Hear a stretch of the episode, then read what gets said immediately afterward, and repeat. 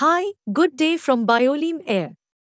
This is a short science story on carbon nanomaterials can detect explosives published in our Torch magazine. Nanomaterials have unique electrical and optical properties. Due to these properties, nanomaterials show high potential for explosive trace detection. Nanotechnology plays an important role in the development of sensors.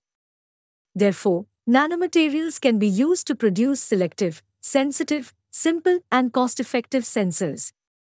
The high surface area and improved surface activity of nanosensors provide higher signal to noise ratios. The signal has high electrical and optical properties and hence can be used for the detection of highly sensitive molecules. Carbon, metal, and porous materials are usually used for developing electrochemical nanosensors. Additionally, carbon based nanomaterials, such as carbon nanotubes, graphene, and carbon nanoparticles, are used in the sensors.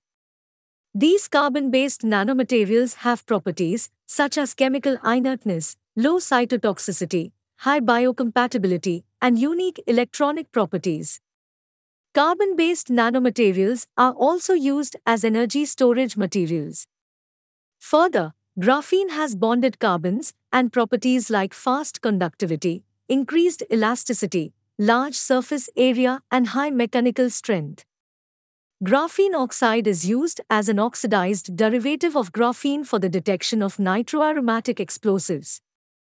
Graphene based nanosensors are constructed by electrochemical reduction of graphene oxide onto a glassy carbon electrode using the square wave stripping voltammetry technique.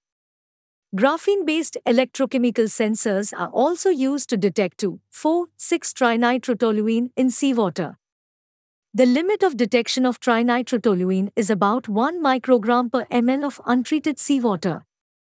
Carbon nanotubes are used to modify the electrodes using adsorptive stripping voltammetry for the detection of trinitrotoluene.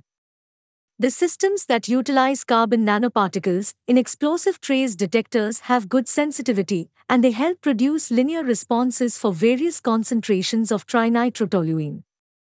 Thus, ultra-trace concentrations of trinitrotoluene can be detected in seawater by using carbon nanomaterial based sensors.